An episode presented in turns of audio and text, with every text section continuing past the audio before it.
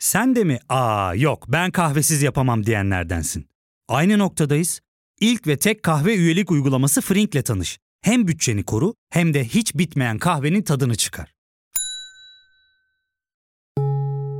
Yakınlarından terapinin onlara ne kadar iyi geldiğini dinlesen de kendin için bir şeylere başlamak zor geliyor olabilir. Ya da sevdiklerine yardım etmeye istekliyken kendi ihtiyaçlarını görebilmek. Hayvel, uzman psikologlarıyla kendi ihtiyaçlarını bulmanda sana destek olacak. Terapi yolculuğuna başlamak için detaylı bilgi bölümün açıklamalarında. Ne, neden, nasıl? Bu bilgiyle ne yapacağım? Tanrı öldü. Postmodernizmden ne anlamalıyız gerçekten? Nedir bu diyalektik dedikleri? Sanırım ben bir at sineğiyim. Varoluşunun hakkını ver. Gerçeklik gerçeklikten sürüldü. Üzerimde yıldızlı gök, içimde ahlak yasası. yasası. yasası. Dünyaya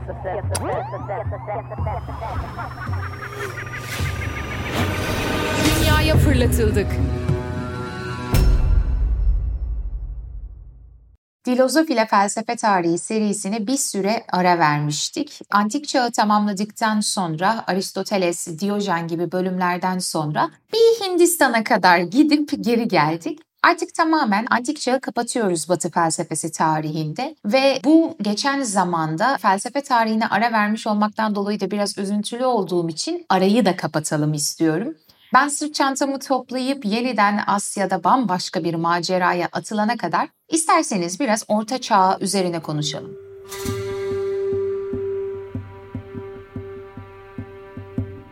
Nitekim Orta Çağ diğer dönemlerden farklı olarak aslında e, bugün bizim de özellikle Türkiye'deki felsefe camiasında sık sık tartışılan konulardan bir tanesini anlamak için bence anahtar görevi görüyor. O da din ve felsefe ilişkisi. Din ve felsefe arasında nasıl bir ilişki vardır? Dinin felsefesi olur mu? Din felsefesi özü itibariyle imkansız bir şey mi? Bu ve bunun gibi sorular hakkında konuşalım istiyorum. Tabii ki bu sorular bizi din felsefesinin böyle sistematik bir şekilde başladığı orta çağa kadar da geri götürecek. O yüzden sadece böyle felsefe tarihi konuşuyoruz. Üzerinden 1000 sene, 1500 sene geçmiş, kapanmış, bitmiş bir dönem gibi görmeyin. Çünkü göreceksiniz ki söz konusu din ve felsefe ilişkisi olduğunda aslında binlerce sene önce tartışılan problemler hala bugün kafamızı kurcalamaya devam ediyor. Şuradan başlayalım istiyorum. Hakikaten artık böyle spoiler vermiş de oldum. Din ve felsefe ilişkisi diyerek de sizin de ilginizi çekmiş bir merak uyandırmış olduğumu düşünüyorum.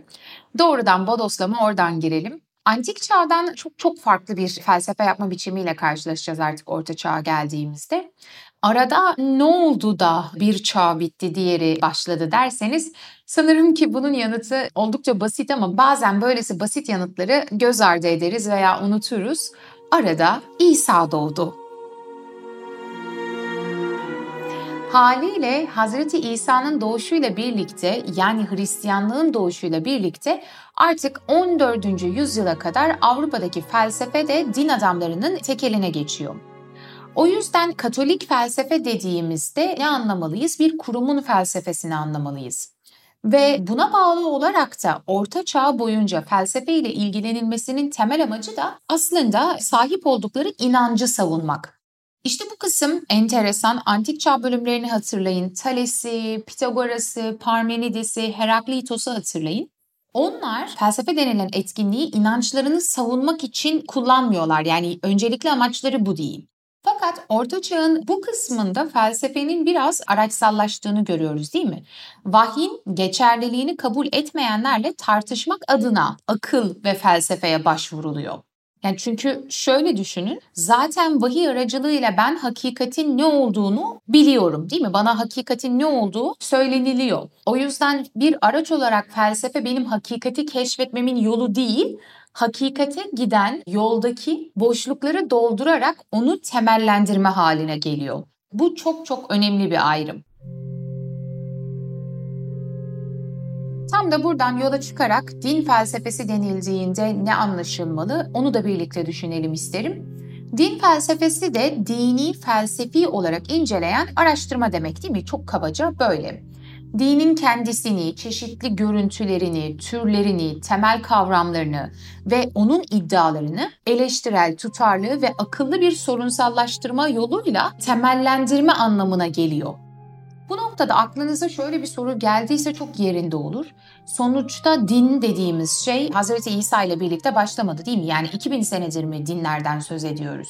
Ondan önce semavi dinlerden ilki olan Yahudiliğin olduğunu biliyoruz. Bu kısımla ilgili Orta Çağ'da felsefe konusunda uzman yazarlardan bir tanesi Etienne Gilson'ın bir e, yanıtını paylaşmak istiyorum. Gilson'ın Orta Çağ'da Felsefe adlı çok çok iyi bir kitabı var. Biz lisanstayken de bütün hocalarımız e, bize bunu önerirdi. O zamanlar bendeki böyle Remzi Yayın Evi'nden çıkan bir baskıydı. Eminim sonrasında Kabalcı'dan gördüm. Birkaç farklı yayın evinde gördüm ama Tuğla gibi bir kitap ve böyle hani açtım başından sonuna kadar gittim tarzında okunacak bir kitap olmaktan ziyade bence işte filozofları, dönemleri parça parça aldığınız, araştırma yaptığınız bir kitap olarak düşünülebilir. Bu bölümde de bir sürü orta çayla haşır neşir olacağımız için onu önermiş olayım. Bu kitapta Gilson şöyle bir şey söylüyor. Aslında Yahudi dehası felsefi bir deha değildir. Onların dehası dinsel niteliktedir. Nasıl ki felsefedeki ustalarımız eski Yunanlarsa din konusundaki ustalarımız da Yahudilerdir diyor. Tamam. Fakat tarihin bu döneminde Yahudiler kendilerine özgü dinsel açıklamalarını kendilerine saklıyorlar ve bu sürede felsefe ile ilgili pek bir şey olmamıştır der Gilson. Şimdi aklınıza Yahudi mistisizmi, Kabala falan geliyor olabilir ama burada Yahudi felsefesi derken kastedilen Yahudi mistisizmi değil. Antik Yunan'daki tarzda daha böyle bir noktada tırnak içinde söylüyorum hani doğa bilimlerine yakınsayan bir tarzda, akıl ile ilişki kuran bir tarzda düşünme pratiği bu noktada Yunan'da doğduğu haliyle felsefe kavramıyla Yahudilerin çok da ilişki kurmadığını iddia ediyor Gilson. Ve sonrasında şöyle ekliyor. Oysa Hristiyanlar dinsel görüşlerine felsefeden bir temel arama çabasına girmişlerdir. Bu yüzden de dini içeriği felsefileştiren ilk kez Hristiyanlar olmuştur. Bu kısmı şimdi tekrar okurken şunu fark ettim. Hatırlamıyorum. Keşke hatırlasam ismini. Siz hatırlıyorsanız lütfen söyleyin. 20. yüzyılın başında bir bilim insanı şey demiştim. Geleceğin anahtar bilimi, her şeyi anlamanın anahtarı psikoloji olacaktır demişti. Bunu söylediğimde işte Hristiyanlar dinsel görüşlerine felsefeden bir temel arama çabasına girdiler. Dediğimde hemen bir din psikolojisi, felsefe psikolojisi yapabilir miyiz? Yani Hristiyanlar daha felsefi zekayla barınmış, doğmuş insanlar olduğu için kendi dinlerine dair bir temel arama çabasına girmiyorlar. Zaten Hristiyanlık ortaya çıktığında hali hazırda Musa ile birlikte gelen, yerelleşen, dağılan başka bir din var değil mi? Doğal olarak Hristiyanlar kendi dinlerinin sonradan gelmiş olmasına rağmen daha doğru olduğunu diğer insanlara kanıtlamak zorunda hissediyorlar kendini. Bu yüzden o aradaki boşlukları doldurma, aklı uygun gözükmeyen mucizeleri anlama, eğer mümkünse dine dair ya da vahye dair getirilen eleştirileri savunma gibi bir amaç güdüyorlar. Ve bu yüzden ister istemez felsefe yapmak durumunda kalıyorlar. Benzer bir şey İslam için de söyleyebiliriz. Çünkü İslam da Hristiyanlıktan sonra doğuyor biliyorsunuz ki. Sonradan yükselen, sonradan vahiy aracılığıyla gelen dine mensup kişiler kendi dinlerinin doğru olduğunu ondan önceki insanlara kanıtlamak için böylesi entelektüel çabalar içerisine giriyorlar. Bu noktada da bir film önermek istiyorum. Bugün böyle kitaplar, filmlerle konuşalım daha tatlı olur. Agora'yı biliyor musunuz? Bence çok çok güzel bir film. Yani elbette Hollywood filmi ve işte prodüksiyon açısından, gişe filmi olması açısından bunlar benim konularım değil. Yani sinematik açıdan eleştiri yapamam ama Agora'da tam da bu bölümde konuştuğumuz konuların dönemi anlatılıyor. Başrolde kadın bir filozofumuz var. Hypatia, İskenderiyeli Hypatia. Ve Hypatia tam da o Yunan felsefesini temsil eder tarzda ben sadece felsefeye inanırım diyen bir kadın ama arka planda tanıklık ettiğimiz şey Yahudilerin Yunan felsefesini takip edenlerin ve Hristiyanlığın doğuşuyla birlikte bu Hristiyanlaşan toplumun arasındaki gerginlik. Ve böyle spoiler da vermiş olmayayım. Gerçi Hypatia dedim. Hypatia'nın hayatını biliyorsanız filmin sonunda ne olacağını da biliyorsunuzdur. Ama belki bilmeyenler vardır. Lütfen filmi izleyin. Hem de böyle bu bölümün üstüne şey gibi olur. Yani o tarihsel döneme gitmiş oluruz. Biraz daha onu hissetmek mümkün olabilir belki. Sunisius, you don't question what you believe. You cannot. I must. Az önce şöyle bir şey söyledim. Dini felsefileştirmek. Biraz şu ifadeye bakabilir miyiz? Dini felsefileştirmek ne demek?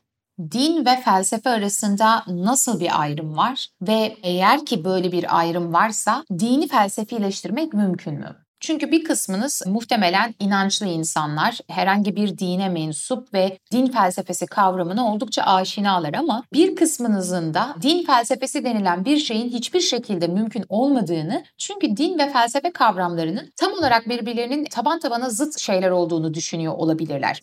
Bu ikinci grup için özellikle bir açıklama yapmak istiyorum. Birlikte şu din ve felsefe kavramlarına tekrar bakalım. Bunu anlamak için sanırım önce din dediğimiz yapının kendisine bakmamız lazım. Ama buradaki sorun ise şu, din dediğimiz şeyin ne olduğunu belirlemek oldukça zor. Yani klasik sözlükteki anlamı bakımından din için şunu söyleyebiliriz. Tanrı düşüncesine dayalı toplumsal bir kurum diyelim. Çünkü hepimizin din denilince aklına gelen ilk şey doğaüstü bir varlığa, tanrıya veya tanrılara tapmak değil mi? Ama hatırlayın mesela felsefenin izinde yolculuk serisinin Bali bölümünde bahsettiğim animizmde bir din yok. Bir tanrı yok. Ya da yine felsefenin izinde yolculuk serisinde çok sık bahsettiğimiz Budacılıkta veya Taoculuk gibi Asya dinlerinde de tanrı kavramı yok. O yüzden bir dini din haline getiren yegane unsur Tanrı'ya olan iman olamaz değil mi? Çünkü Tanrı inancına sahip olmayan böylesi dinlerden söz edebiliriz. Tabii bu sıkıntıya rağmen yine de bize bir şeyin din olduğunu söylememizi sağlayan bazı özellikler var. Bir, insan ve evren hakkında bilgi veren ya da bilgi verme iddiasında olan bir kurumdur din. Ve bu bilgi bilimsel bir bilgiden farklı olarak metafizik bir bilgidir. Bakın sadece burada bırakırsak din ve felsefeyi ayırt edemezsiniz. Çünkü felsefe de insan ve evren hakkında bilgi veren veya bilgi verme iddiasında olan bir kurum. Kurum değil pratik gerçi ama olsun bir felsefe okulu bir bölümü düşünün o zaman kurum da diyebiliriz. Ve metafizik bilgi de içeriyor. Demek ki hani burada bırakmamamız lazım. İki, din sadece metafizik bilgiler bütünü olarak da kalmaz, aynı zamanda insana bu bilgiye uygun bir yaşama tarzı teklif eder. Tamam, bunu felsefe de yapabilir çünkü stoacılık da teklif eder. O zaman hemen bir üçüncü kısıtlama getiriyorum yaşama tarzı teklif etmez sadece, emreder. Dindeki konu bu. Yani dinde senin uyuman gereken kurallar vardır. Hatta bu kuralların bazıları sorguya dahi açık değildir. Yani sen onları eleştirerek, felsefe yaparak temellendirmeye çalışabilirsin. Mesela namaz kılmakla ilgili böylesi temellendirmelerle çok sık karşılaşırız değil mi? Özellikle şunu duyduğunuza eminim namaz kılmanın bedensel açıdan çok sağlıklı olduğunu, hatta yogadaki kimi pozlara benzediğini, bu seküler kendisini dinden arındırmış olduğunu iddia eden insanların sabah öğle akşam yoga yaptığını ve manevi olarak tatmin olduğunu, aslında esasen bunun namazın da temel motivasyonlarından biri olduğunu söyleyen insanlar var. Şimdi bu iddia doğrudur yanlıştır bu konuya girmeyeceğim. Çünkü namaz üzerine konuşacak kişi ben değilim. Yani böyle bir yeterlilikte de değilim zaten. Ama göstermeye çalıştığım şey şu. Namaz kılmak İslam'da bir farz değil mi? Siz bunu yapmak zorundasınız. Ve bunu akıl aracılığıyla anlatabilirsiniz. Neden böyle bir farz olduğunu, bir kural olduğunu açıklamayı deneyebilir, anlamaya deneyebilirsiniz ama günün sonunda yapmanız gereken bir emir, bir kural var. Bu biraz belirleyici bir ayrım. Dahası özellikle tek tanrılı dinlerde mesela bir kurtuluş kavramı vardır. Yani sen bu öğretiye uyarsan, bu öğretinin gerektirdiklerine uygun olarak yaşarsan dünyasal azaptan kurtulursun. Yani dinden söz ettiğimizde biz esasen insanlar arasındaki ilişkiyi düzenleyen bir çeşit ahlak sisteminden söz ederiz. Din sadece benim varlığımı anlamlandırma çabam, hakikati anlama yolculuğu değildir. Hatta bence esasen bir ahlak sistemidir. Nitekim çoğu insan dini temellere dayanmayan bir ahlak sistemini de kabul etmez. Bu benim de sıklıkla özellikle YouTube yorumlarında gördüğüm şeylerden bir tanesi. Eğer dindar değilsen, ateistsen senin için ahlaktan söz edilemeyeceğini düşünürler. Yani ahlak ve din arasında çok sıkı sıkıya bir ilişki olduğu düşünülür. Ki Bu öyle bir bakış açısı ki aslında ahlakın varlığını meşru kılan şey ya da ahlakın dayanağı sadece din olabilirmiş gibi düşünülür. Ama bu çok kısır bir perspektif. Çünkü mesela 17. yüzyılda göreceğimiz, ileride bahsedeceğimiz benim favori filozoflarımdan biri olan Spinoza da dini özü itibariyle ahlaka indirgemek ister. Tam tersi. Yani ahlak var, din var ve din ahlakın temeli gibi bir yerden değil. Esasen doğrudan ahlaktan, etikten söz etmeye başladığımız, dini aradan çıkardığımız bir bakış açısıyla karşılaşırız. Ya da mesela 18. yüzyılda Kant'ın yapmaya çalıştığı şeylerden bir tanesi de ahlak metafiziğini akıl temelinde kurmaktır. Bu noktada bölümü ufak bir ara verelim, sonrasında kaldığımız yerden devam edelim. Ya fark ettin mi? Biz en çok kahveye para harcıyoruz. Yok abi, bundan sonra günde bir. Aa, sen Frink kullanmıyor musun? Nasıl yani? Yani kahvenden kısmına gerek yok. Frink'e üye olursan aylık sadece 1200 TL'ye istediğin çeşit kahveyi istediğin kadar içebilirsin. Günlük 40 TL'ye sınırsız kahve mi yani? Çok iyiymiş. Aynen. Hatta şu anda 200 TL'lik bir indirim kodu da var. E hadi hemen indirip üye ol da bu fırsatı kaçırma. Terapiye başlamak, içinden çıkamadığın döngüleri kırmak, bazı yanlış bulduğun kararlarını değiştirmek ve kendinle beraber daha huzurlu bir yaşam inşa etmek için atabileceğin en değerli adımlardan biri. Hayvel ile yoğun yaşam tempona uyum sağlayarak online terapi seanslarını takvimine göre ayarlayabilirsin. Bini aşkın uzmandan sana en uygun terapisti seçebilir, podb10 koduyla indirimden yararlanabilirsin. Detaylı bilgi açıklamalardaki bağlantıda.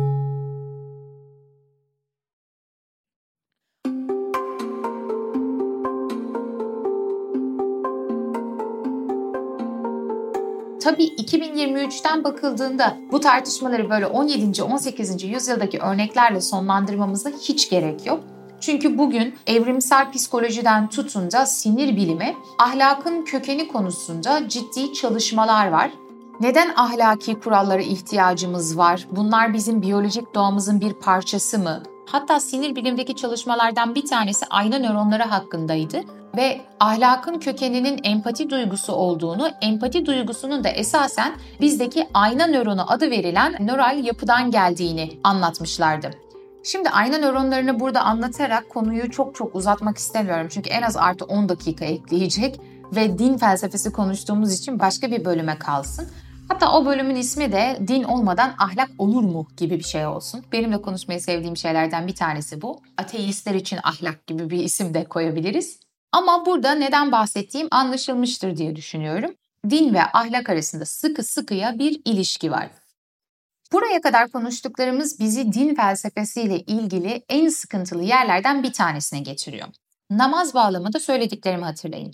Dinde bazı kurallar var ve bu kurallar vahye dayanıyor dedim değil mi? Yani biz mesela pragmatizmde olduğu gibi oturuyoruz, düşünüyoruz, kendi çıkarlarımızı hesaplıyoruz ve bu benim için ahlaki bir davranıştır. Çünkü çok daha fazla insan için mutluluk sağlar gibi bir yerden yaklaşmıyorum. Yani kurala ulaşmıyorum tüme varımsal bir şekilde. Kural zaten bana kutsal metinler aracılığıyla, kutsal figürler aracılığıyla verilmiş oluyor. Ve bu kuralın üzerine onu temellendirme, savunma, anlama girişimim din felsefesi dedim. İşte bu kısım bazı insanları din felsefesi denilen bir şeyin olamayacağı iddiasına götüren yer. Çünkü bu grup şöyle düşünüyor. Senin başlangıçta zaten ön kabullerin var. Sen neyin doğru olduğunu biliyorsun. Diyorsun ki Tanrı vardır, Tanrı birdir ve Tanrı X, Y, Z'dir. Hayatın anlamı budur. Evren şöyle var olmuştur. Öldükten sonra bu olacaktır. Yaşamını böyle böyle yaşamalısın. Bunları nereden biliyorsun? Bu kurallar kitapta yazıyor. E doğal olarak sen zaten varacağın yeri biliyorsun. Senin zaten ön kabullerin var. Varacağın yeri biliyorsan, ön kabullerin varsa burada felsefe yapmak mümkün değil şeklinde bir eleştiri vardır. Bu noktada konuşmamız gereken bir mantık hatası var. Onun ismi de döngüsel gerekçelendirme. Şimdi mantık hatalarını biliyorsunuz. Yani argümanlarda baktığınızda aslında o sonuca varmanızda düşüncenizin dizgesinde bir problem olduğunu belirten hatalar bunlar. Sayısını hatırlamıyorum ama oldukça çok. Bir tane örnek vereyim. Bana da yapılan şeylerden bir tanesi. Ben orada bir şey anlatıyorum diyelim. Din felsefesiyle ilgili, yapay zeka ile ilgili hiç önemli değil. İzleyicilerden veya dinleyicilerden, gerçi dinleyiciler bu örneğe uymayacak. İzleyicilerden bir tanesi diyor ki, ya senin saçın, makyajına bak, zaten kıyafetin de böyle, senin anlattığın bir şey doğru olamaz. Ya da anlattığın şey bu yüzden yanlış diyor. Ne oldu? Mantık hatası yaptı. Çünkü argümanın kendisi içerisindeki herhangi bir problemi işaret etmekten ziyade benim makyaj yapma biçimimden, saç tonumdan yola çıkarak argümanı eleştirdi. Biz buna ad hominem diyoruz yani mantık hatası. Bunlardan bir diğeri bizim tam da bugün din felsefesi özelinde düşünmemiz gerekeni döngüsel gerekçelendirme.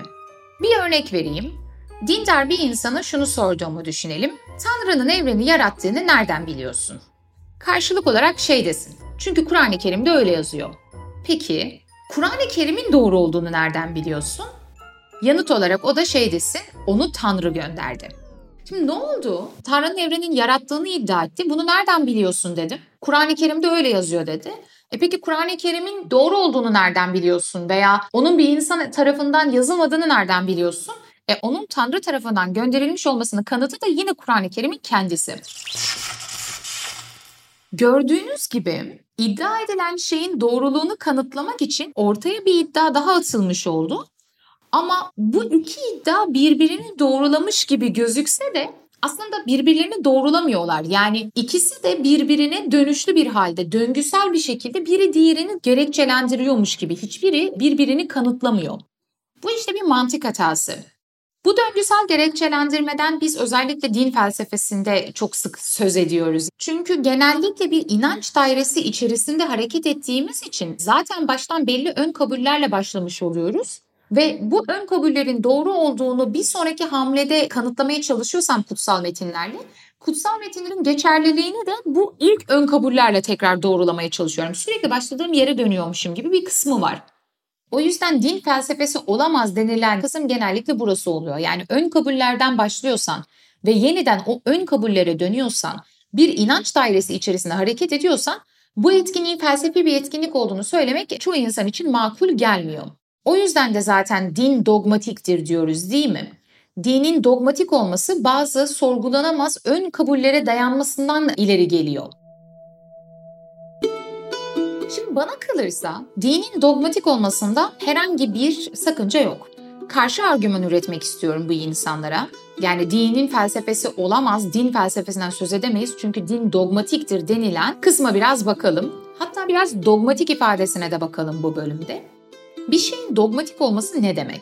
Biz bunu genellikle böyle körü körüne inanmak veya bağnazlık gibi küçümseyici ifadelerle kullanıyoruz ama dogmatik esasen a ilkelerden bilgi edinmek demek. Yani deneye gözleme dayanmaksızın senin deneyiminden önce doğruluğunu kesin olarak kabul ettiğin bazı ilkelerin var. Bunlar sana verilmiş ilkeler. Özetle deney ve gözlem öncesi bazı ön kabullerinizin olması dogmatiktir. Evet din dogmatiktir çünkü bazı ön kabullere dayanır ve bu yüzden dinin bilimi gerçekten de yapılamaz. Çünkü bilimsel bir etkinlikten söz ettiğimizde biz onun deneye, gözleme dayanması gerektiğini, kendi ön kabullerini de geri geldiğinde sorgulaması gerektiğini düşünürüz değil mi?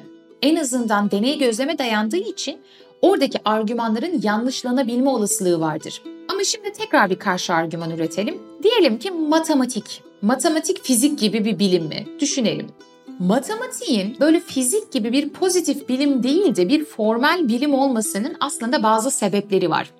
Fizikle matematiği ayırt eden şey ne? Matematiğin aksiyomatik olması. Ne demek istiyorum? Lise geometri dersini iyi dinleyenler buralarda şahlanıyor. Gördünüz mü? Lisede geometri dersleri alırken ya bir gün ben ortaçağ din felsefesiyle ilgilenirsem işime yarar dememişsinizdir. Aklınızın ucundan dahi geçmemiştir ama o lisedeki dersler böyle takır takır bazen konuyu anlamamız konusunda yardımcı oluyor. Öklit geometrisini hatırlayın. Öklit geometrisinde 5 tane ön kabul tanım vardı ve bunlar sorgulanmaz, doğrudan kabul edilmiş yani düşünüm öncesi kurallardır. Ve siz bütün teorileri bu beş aksiyondan çıkartırsınız. Bu teorileri doğrulayabilirsiniz, kanıtlayabilirsiniz ama aksiyonların kendisinin doğruluğu tartışmaya açık dahi değildir. Çünkü onlar zaten ön kabullerdir. Tabii aksiyonları değiştirerek farklı sistemler kurabilirsiniz. Mesela öklit dışı geometrilerden söz edebiliriz.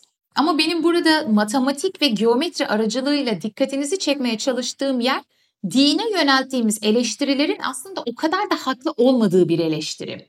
Umarım bu podcast'i dinleyen matematikçiler vardır da onları böyle biraz tırnak içinde söylüyorum triggerlamak deriz ya onları biraz böyle rahatsız ediyorumdur. Matematik bilim midir diye bir tartışma vardır mesela.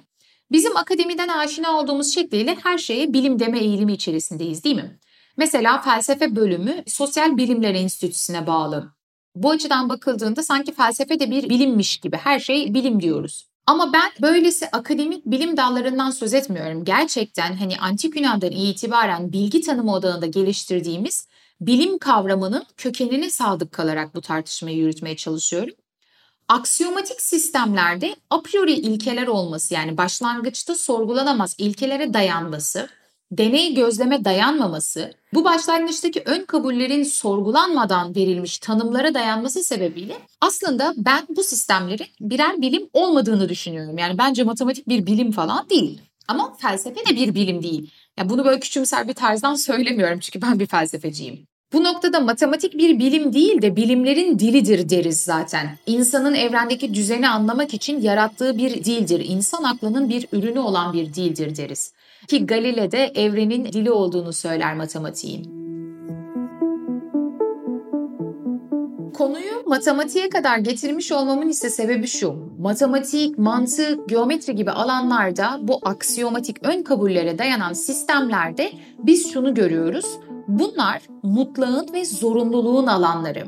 Ama matematiğin karşısına fiziği koyarsak mesela fizik aksiyomatik bir sistem değil. Fizikte sorgulanamaz ön kabullerden yola çıkarak teoremleri çıkartıyor değiliz. Bu açıdan fizik mesela mutlak zorunluluğun alanı değil. Bu bize neyi gösteriyor? Fiziğin nedenselliğin alanı olduğu ve olumsal olduğunu. Matematik mutlak zorunluluğun alanı iken fizik nedensellik barındıran olumsallık yani öyle olabilir olmayabilirin alanı. O yüzden matematikte, din felsefesinde ya da teoloji ne derseniz deyin, böylesi sistemlerde biz nedensellikle, olumsallıkla karşılaşmayız.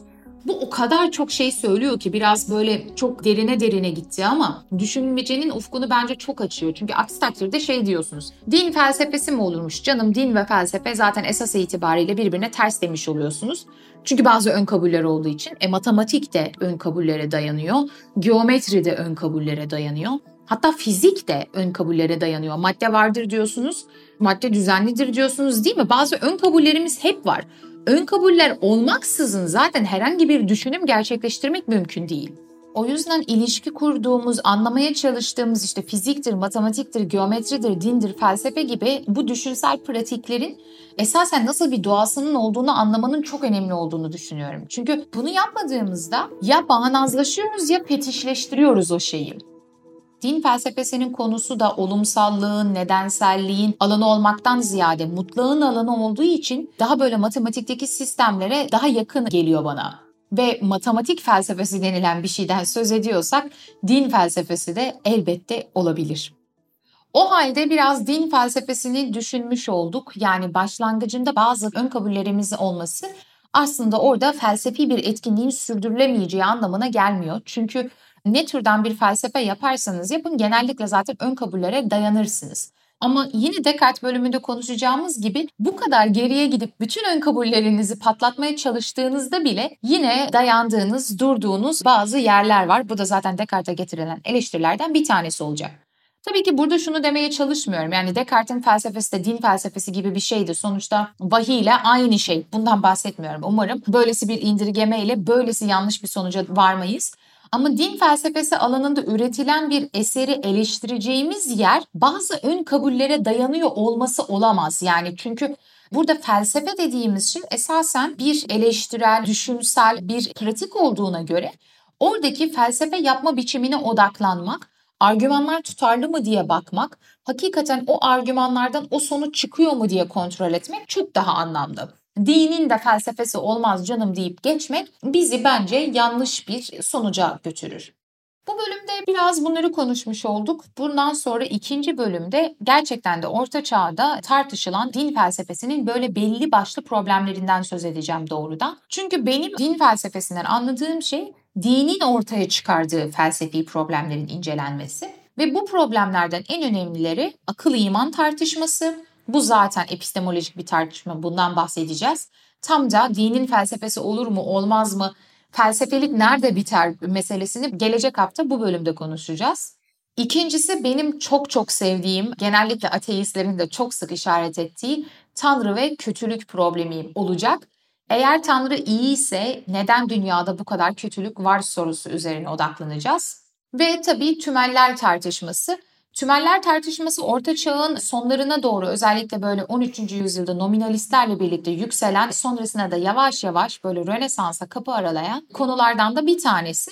E böyle birkaç tane soru üzerinden gideceğiz. Bakın bu enteresan gelmiş olabilir. Bugüne kadar özellikle antik Yunan'da filozof bazlı ilerledik değil mi? Yani bir filozof vardı onu anlamaya çalışıyorduk. Orta çağda problem bazlı ilerleyeceğiz. Bunun daha profesyonel bir felsefe tarihçiliği olduğunu düşünüyorum aslında. Yani filozof bazlı konuşmaktan ziyade problem bazlı gitmek böyle pedagojik açıdan bana çok daha doğru geliyor ama ben de alışmışım. Öncelikle filozofların isimlerinden söz ediyorum. Bakalım Orta Çağ bölümlerinde bunu yapmak sizin de hoşunuza gidecek mi? Bölümü burada sonlandıralım ama Orta Çağ öyle hemen bir iki bölümde bitecek bir şey değil. Çünkü bin sene süren bir dönemden bahsediyoruz. Düşünebiliyor musunuz? Bin sene süren bir bakış açısı, bir düşünme modeli.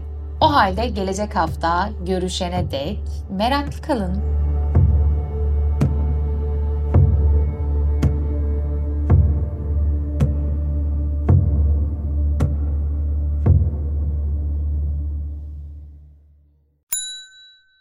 İlk ve tek kahve üyelik uygulaması Frink, 46 ildeki 500'den fazla noktada seni bekliyor.